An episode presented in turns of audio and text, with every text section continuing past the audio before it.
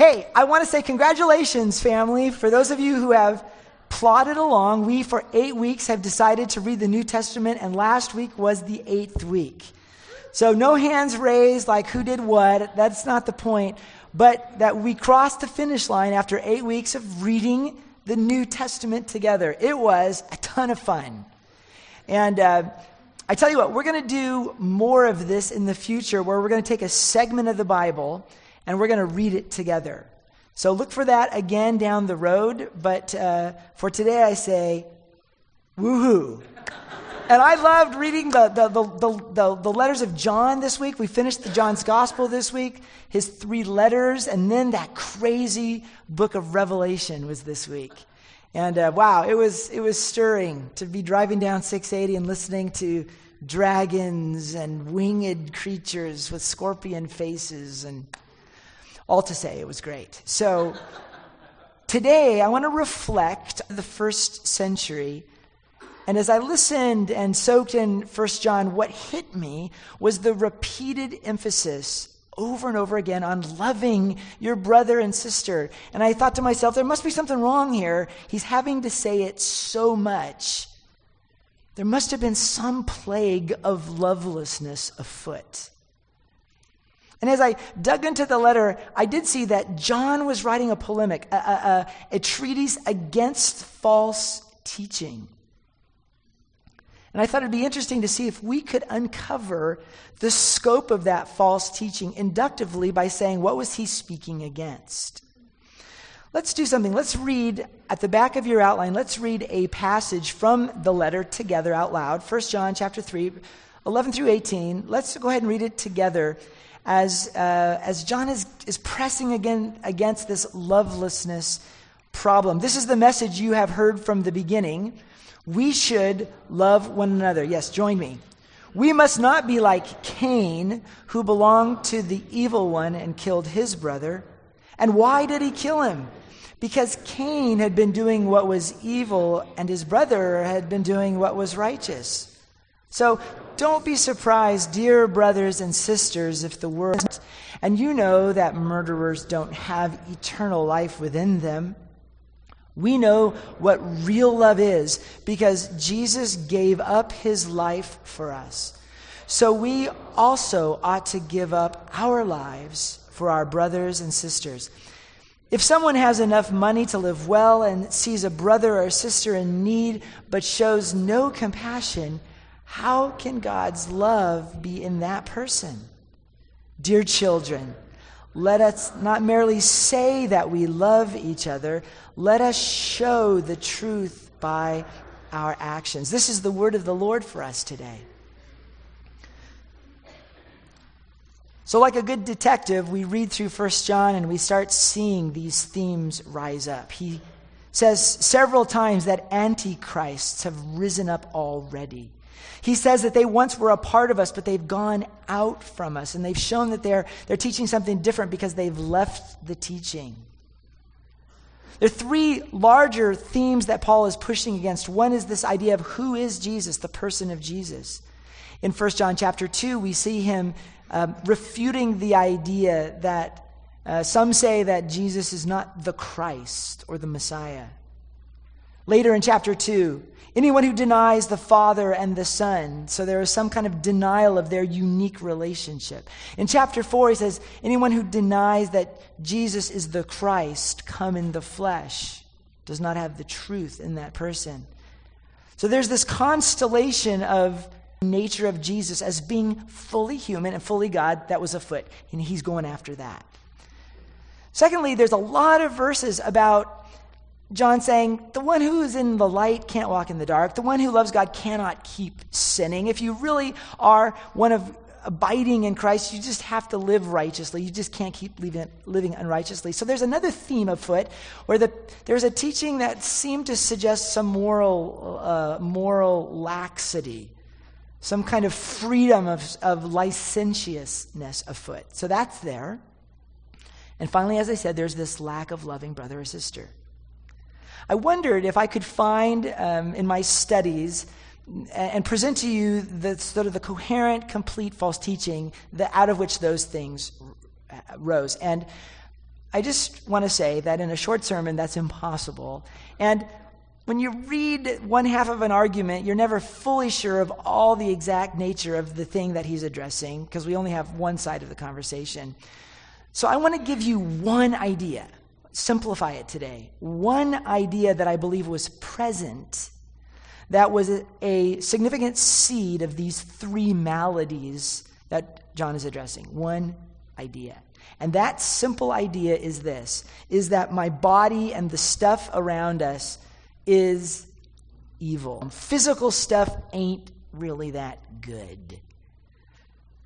It was an idea that the physical world was an entrapping place for the divine spark in the human being, and that the goal of of freedom was to free ourselves from body and from materiality to attain a special knowledge that would launch us into the freedom of truth. This was a very Greek idea rooted in Plato's teaching that was present in the atmosphere and was syncretizingly seeping into church teaching.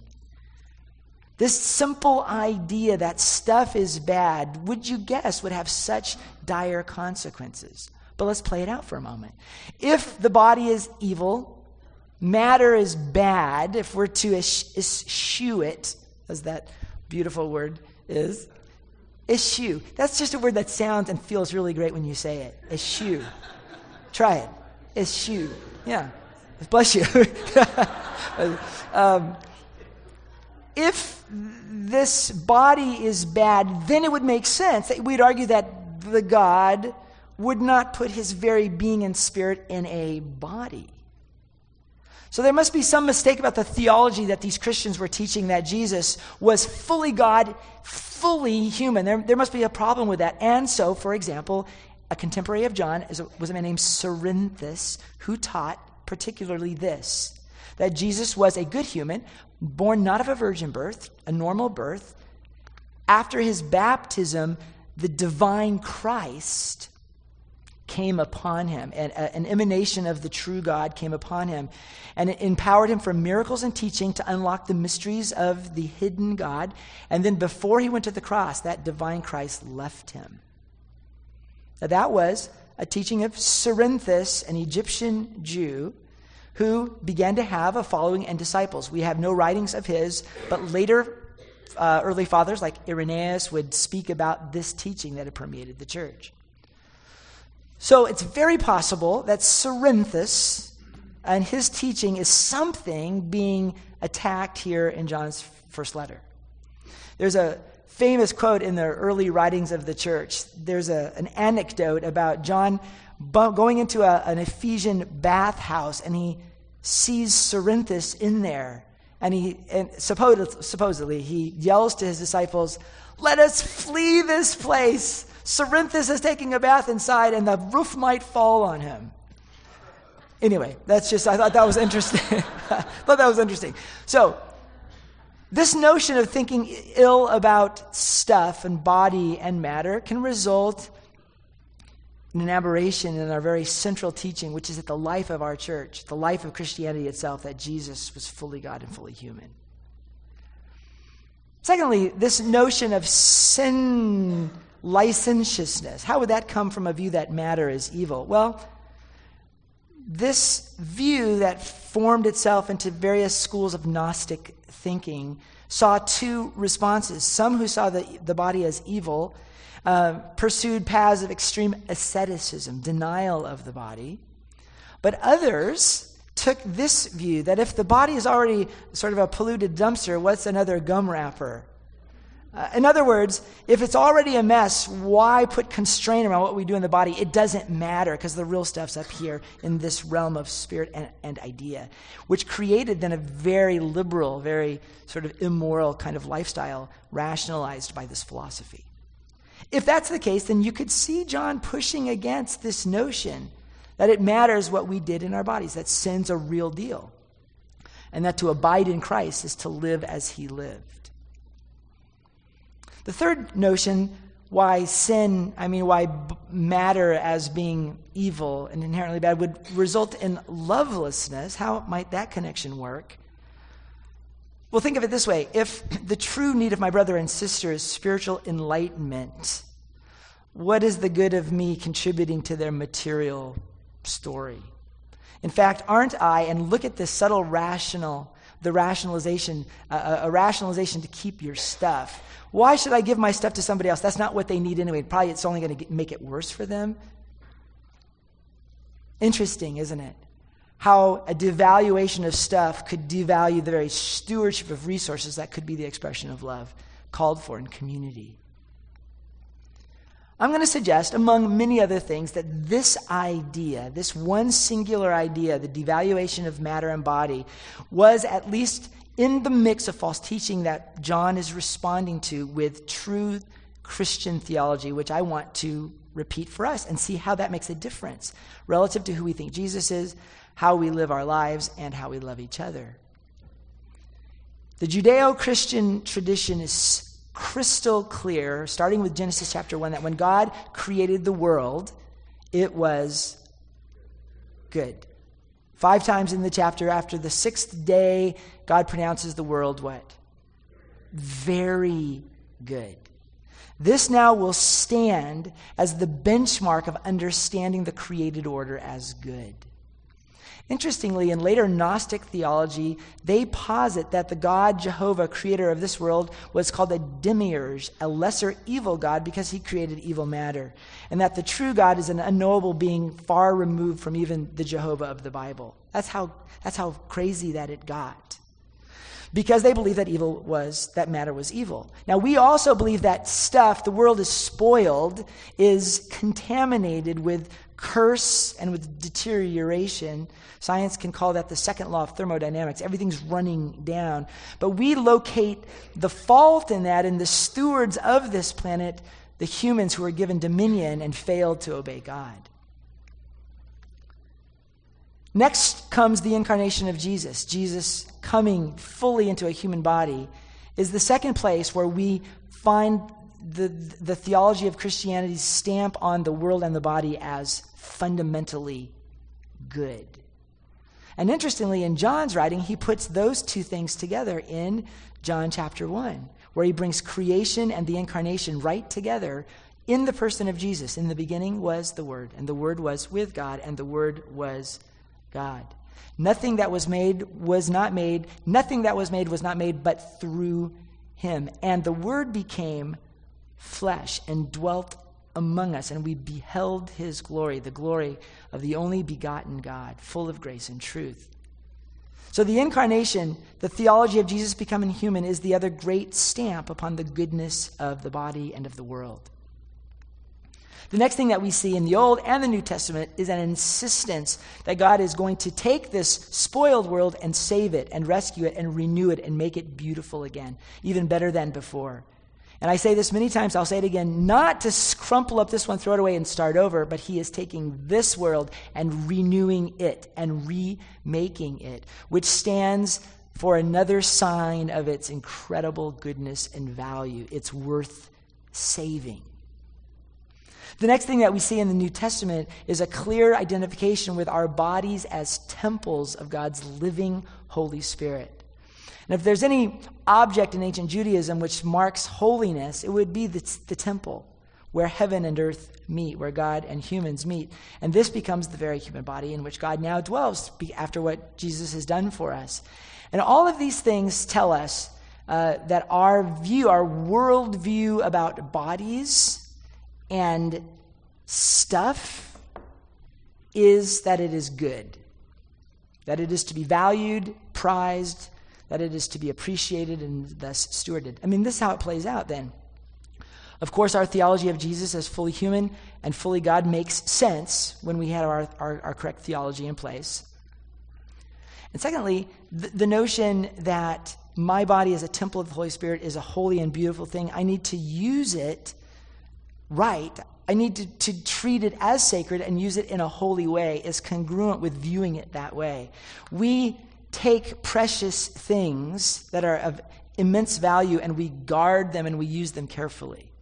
We don't fling priceless diamonds around the house to be lost in the corners and the crevices. And it's much easier to throw a dirty spoon in a sink full of dirty dishes than it is to place it there in a pristine sink with nothing else in it. My point being, there's a motivation when we realize our bodies are holy is to treat them and live in a holy way. Finally, there is a call to love when we value the other person in their bodies, in their full selves, as eminently valuable. Even more, though, than this, the pattern of the incarnation of Jesus leaving heaven to become human becomes for John and in the New Testament the pattern of love for us. John will emphasize what's called the new command in John 13 and again in 15 and 17. A new command I give you, said Jesus love one another. How? As I have loved you. We see this in 1 John chapter 3. He gave himself for us, therefore we ought to lay down our lives for one another. And the pattern is laid out so beautifully in the, the book of Philippians, chapter 2, the story of Jesus leaving heaven and becoming human.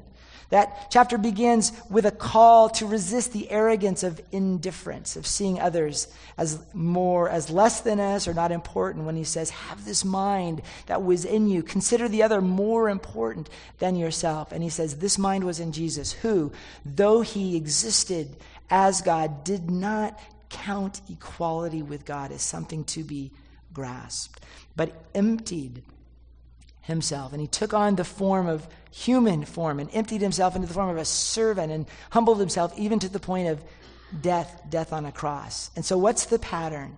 Is to see the other, to become in form like them, to embody yourself in a way that can be given over and received.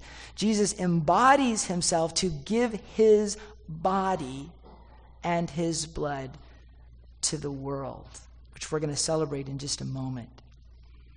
But I'm so struck by the embodied nature of the incarnation and as the pattern for love, it leads me to this sentence, which is the heart of my whole point today, is that love cannot stop at affection or intention. It must be embodied into exchange of something graspable, seeable, tasteable, touchable, feelable. Love cannot stop at the place of affection or intention, or else it is like trying to send a big photograph on your phone in a text or in an email to somebody, and you hit send, and you watch the little bar on your phone go and then it just stops. Those of you who have smartphones, do you know what I'm talking about? And you look at it and you go, Is this going to send? And you wait and you wait. And inevitably, you get the little sign that says, Failure to send. This is what love that stops at affection, that stops at intention, is a failure to send. I dare anyone to think of an example of love that is not ultimately expressed as embodied exchange. The end of love is sharing, and there's a biblical word for that, a Greek word called koinonia. It's one of those Greek words that's risen up to a popular level. We usually translate it fellowship. It means much more than sipping coffee at, at the bridge time. Fellowship means this it means the sharing, substantive sharing one to another, what we have for each other. This is the way of love marked out by Jesus, of which had been lost in the community that John, or at least was in the teaching of the false teachers that was being uh, per- perpetuated into the community to which John is writing. And I simply want to call that simple, super simple idea out that what you have matters that your bodies matter, that the world is good. Therefore, it calls a different kind of way of being in our bodies and a different kind of way of sharing what we have with each other. Love is the embodied exchange sacrificially of what we have for the sake and the need of the other, and it is always that. Here are some common expressions of these old ideas that John is refuting back then, still present today. Ideas that Jesus was a good teacher, but he certainly wasn't God. Very common in more liberal churches and a view of Jesus in the, in the greater world. Separating out the human good Jesus from the divine Jesus is still as prevalent today as ever. And we teach opposite that Jesus was fully God, fully human, a mystery that we hold on to as the core of our beliefs as Christians. There is a belief out there today that it's more important to save souls than it is to tend to bodies. That's a common that is a common idea in certain evangelical circles. It doesn't, listen, the most important thing is just to save their soul and not to tend to their bodies. I see that bifurcation, and that bifurcation is rooted in this old Gnostic idea. Now, granted, sometimes people push that idea in response to the fact that some people never talk about the spirit or the soul or Jesus at all and just feed. And that's a problem too spirit and body are meant to hold together. That is our theology, and they can never be separated on either side of that particular equation. A third manifestation today that we see around this old heresy popping up its head is a lack of care for the world, the earth around us, because, oh, well, it's going to be burned up. That is a careless idea rooted in wrong thinking, wrong theology. The third is a carelessness about the way that we use our bodies because we presume on this idea that grace is free, that we don't, we don't get to heaven because we do works. And so it gives us subtle license to be loose in the way that we live our lives. And Paul will say in the book of Romans, chapter 6, Shall we sin that grace may abound? And his enthusiastic answer was, By no means, may it never be. And finally, there is the disease of hoarding our resources and lack of stewardship of those on behalf of those in need around us because we've lost a robust, concrete sense that love is always embodied exchange. Last thing I'll say this morning is interesting, you might say, Jeff, in refuting the old heretical ideas that spirit was more important than material is that really worth talking about today in this age when scientific materialism, that material is all there is, and there really is no such thing as the spiritual, is the more common worldview of today? Interesting question. All I would say is this is that the theology of the sacredness and the goodness of stuff speaks into this worldview, modern worldview, just as well, because the result of the modern worldview is the commodification of the body and the things that we have ultimately for selfish ends without an ultimate theology to say the sacredness of the body and the goodness of the world um, as a call against commodification for self interest is another way to press into the nerve center of the culture around us today. But this call to love in the way that Jesus loved, to model the pattern of the incarnation, I want to express that in two responses today. The first is that we have Greg and Christy Faust with us today, who are our missionaries in Germany, serving the Germans in East Berlin and immigrant communities there. And I, have invited them to come and tell some stories of their ministry since they're here with us. And they embody this idea that love is the exchange, the embodied exchange of real needs, both of spirit and of stuff. And after they come, then we're going to come to the communion table today and remember the incarnation and the embodied gift of Jesus giving his body for us as a call for us to go and do likewise. So, Greg and Christy, come forward. It is a delight to have you guys here with us. Come stand up here and we uh, go back to Westmont uh, college days together. Well, Christy and I. Did you not go to Westmont? No, I didn't go to Westmont. I just have inflated, conflated Westmont yeah. onto you. Yeah, that's but okay. Christy sure and I. That's all right. Christy and I Our were. son went there, so that's okay. There you go. Yeah. So uh, Christy and I were at Westmont together. Um, uh, just 10 years ago, wasn't it? About 10 years ago that we were in college.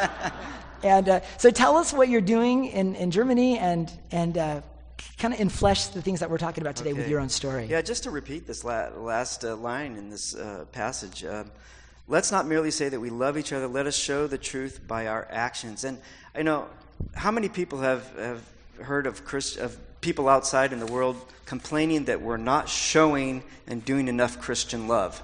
That doesn't, that's not a complaint, right? Maybe we talk too much, but we don't show enough. We don't do enough. Um, so we're going to have some slides up here, I think. There we go. We are in uh, Germany. That's just very quickly to give you an overview. We're in Berlin, which is very far east, and working among East Germans, but also um, among uh, immigrants and refugees. So, the next slide. Um, we basically do three things. We work with a local church and developing and building up that church because that's God's mission station, just like you are, God's mission station here. Um, Secondly, we reach out to refugees and East Germans. East Germans, are, there's hardly any Christians where we are, so there's a huge need for the re evangelization of, of East Germany and Germany in general. But also to these, these millions of immigrants that have come into Germany from the Middle East, places that are hard to reach. And lastly, we're working towards planting eventually a church that incorporates these refugees and an international church. So um, a lot of our work is with refugees. And that's what we're just going to focus on a little bit if you'll show the next um, slide. These are people that have come a long way and they've endured great hardship. The stories that we hear are tremendous. And uh, so just engaging people, listening to them, uh, meeting their practical needs is super important, and it shows Jesus to them. Many have said, I met Jesus along the way, along this way through different countries, across borders, when somebody gave me a glass of water, when somebody gave me some clothing, and they, they eventually understood that as Jesus. Mm. Um, so this is a large part of our ministry. Um, the next picture, we the place where we often meet people is in like cafes. And this is a cafe just a, a, a block away from our apartment. Cafe without borders, Café ohne Grenzen, and there we meet up with all kinds of people. You can see them in the next picture. Um, kids, parents, all different types of places they're coming from Iran, uh, Iraq, Syria, Afghanistan, etc. Uh, lots of people. And Chrissy's going to share a little story about one of the ladies we meet with. Right, so with Muslims, um, generally the what the people have, well, what the studies show is you, you just you can't just open up the Bible and give it to them, and then you talk about it, and boom, they're convinced. it's more relationship.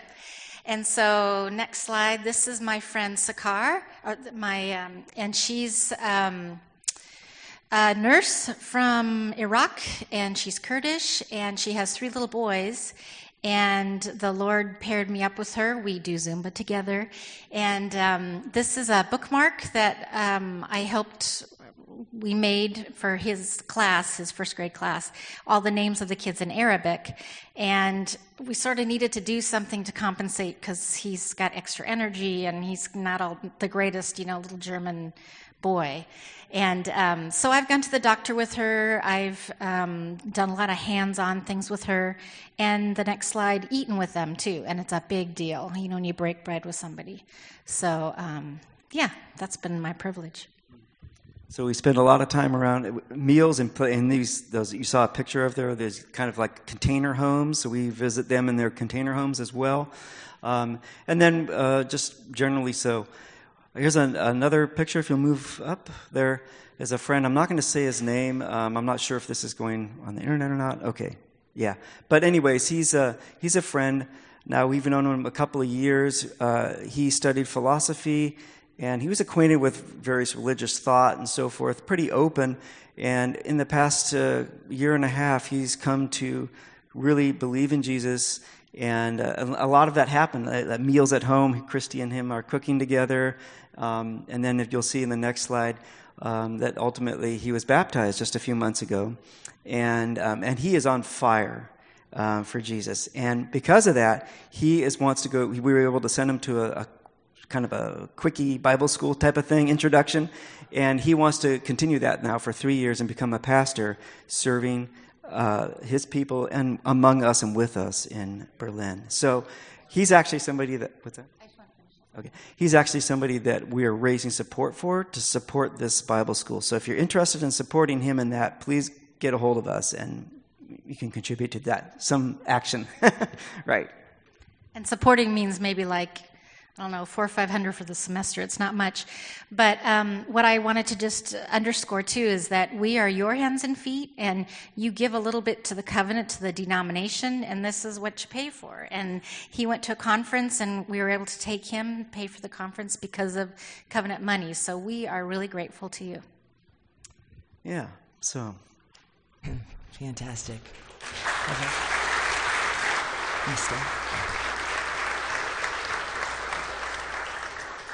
Come on this side, right? So I have asked if uh, Greg would stay with me, and we're going to serve communion together. And we turn our thoughts and hearts now to the culmination of our service, which is coming here to the table that Jesus has set for us.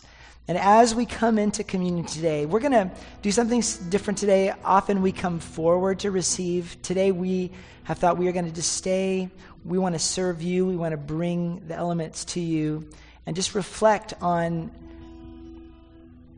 the huge mystery of the incarnation of Jesus, who came and gave himself for us, leaving the riches of heaven to become impoverished and to enter into death on our behalf.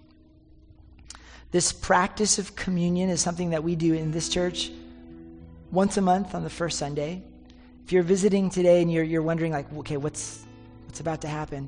In the, in the early church, there were great rumors about this love feast. People thought they were doing strange things. So it's always good to explain ourselves if you're a visitor, not to assume. Little piece of bread, we're going to pass out a little cup of juice. But it's way more than a little cup of juice and bread. These beautiful physical symbols of the earth carry with them for us a powerful grace. Not just a memory of Jesus, but that he meets us in this moment and communicates his love and grace, communicates the truth of his forgiveness, communicates the truth of his whole life, communicates it to us beyond just mental it's a direct encounter with Him through this physical means. So for us, it's a powerful, sacred moment that we look forward to. The invitation is for all to receive, but I love to give meaning to the receiving of it. It means it is a way to take the bread and the juice, is a way of saying out loud with your body, Jesus, I am actually believing you're real, and I'm giving witness to the fact that I've invited you into my interior, which we do when we eat. And that simply means, Jesus, I have said somewhere along the way, you are the one that I want to follow. You're the one that I'm trusting to forgive my sin. And if you've never said that, I can think of no more beautiful morning when we're remembering what he has done for us to say, You did that for me, Jesus. I'll, I'll give you my life. If you're not ready, though, or you don't fully understand that, there is no pressure for you to act in other, any other way than just being yourself. Be congruent with where you are today. I'd like to ask if there would be four people, according to our custom, and I haven't prepared this ahead of time because I think anybody who is breathing in this room can do this to come forward, two to Greg's right, two to my left, to be the ones that will pass these plates out. Passing the plates is simply like playing slow motion frisbee. You, you simply put a plate on a row and it shows up on the other side, and you grab it and you, you stick it in the next one or so. Would there, be, would there be four of you that would like to help Greg and I serve? Can come forward. Lisa's coming forward. There's two already. Would there be two more that would come? Tom, is that? Yeah, good. That would come. That would be great. Linda, do you want to come? Linda. Okay. Gary, I couldn't see you back there. Gary, come forward. Linda Kaiser comes forward. We're going to sit with a song. Be Thou My Vision is a song that says, Lord, will your life be like mine? Will your, the way that you loved, may it be the way that we love? May we not just look at what you've done, but incorporate you into the way we live. We're going to sing this song as we prepare then to take the bread and the cup today. Let's prepare.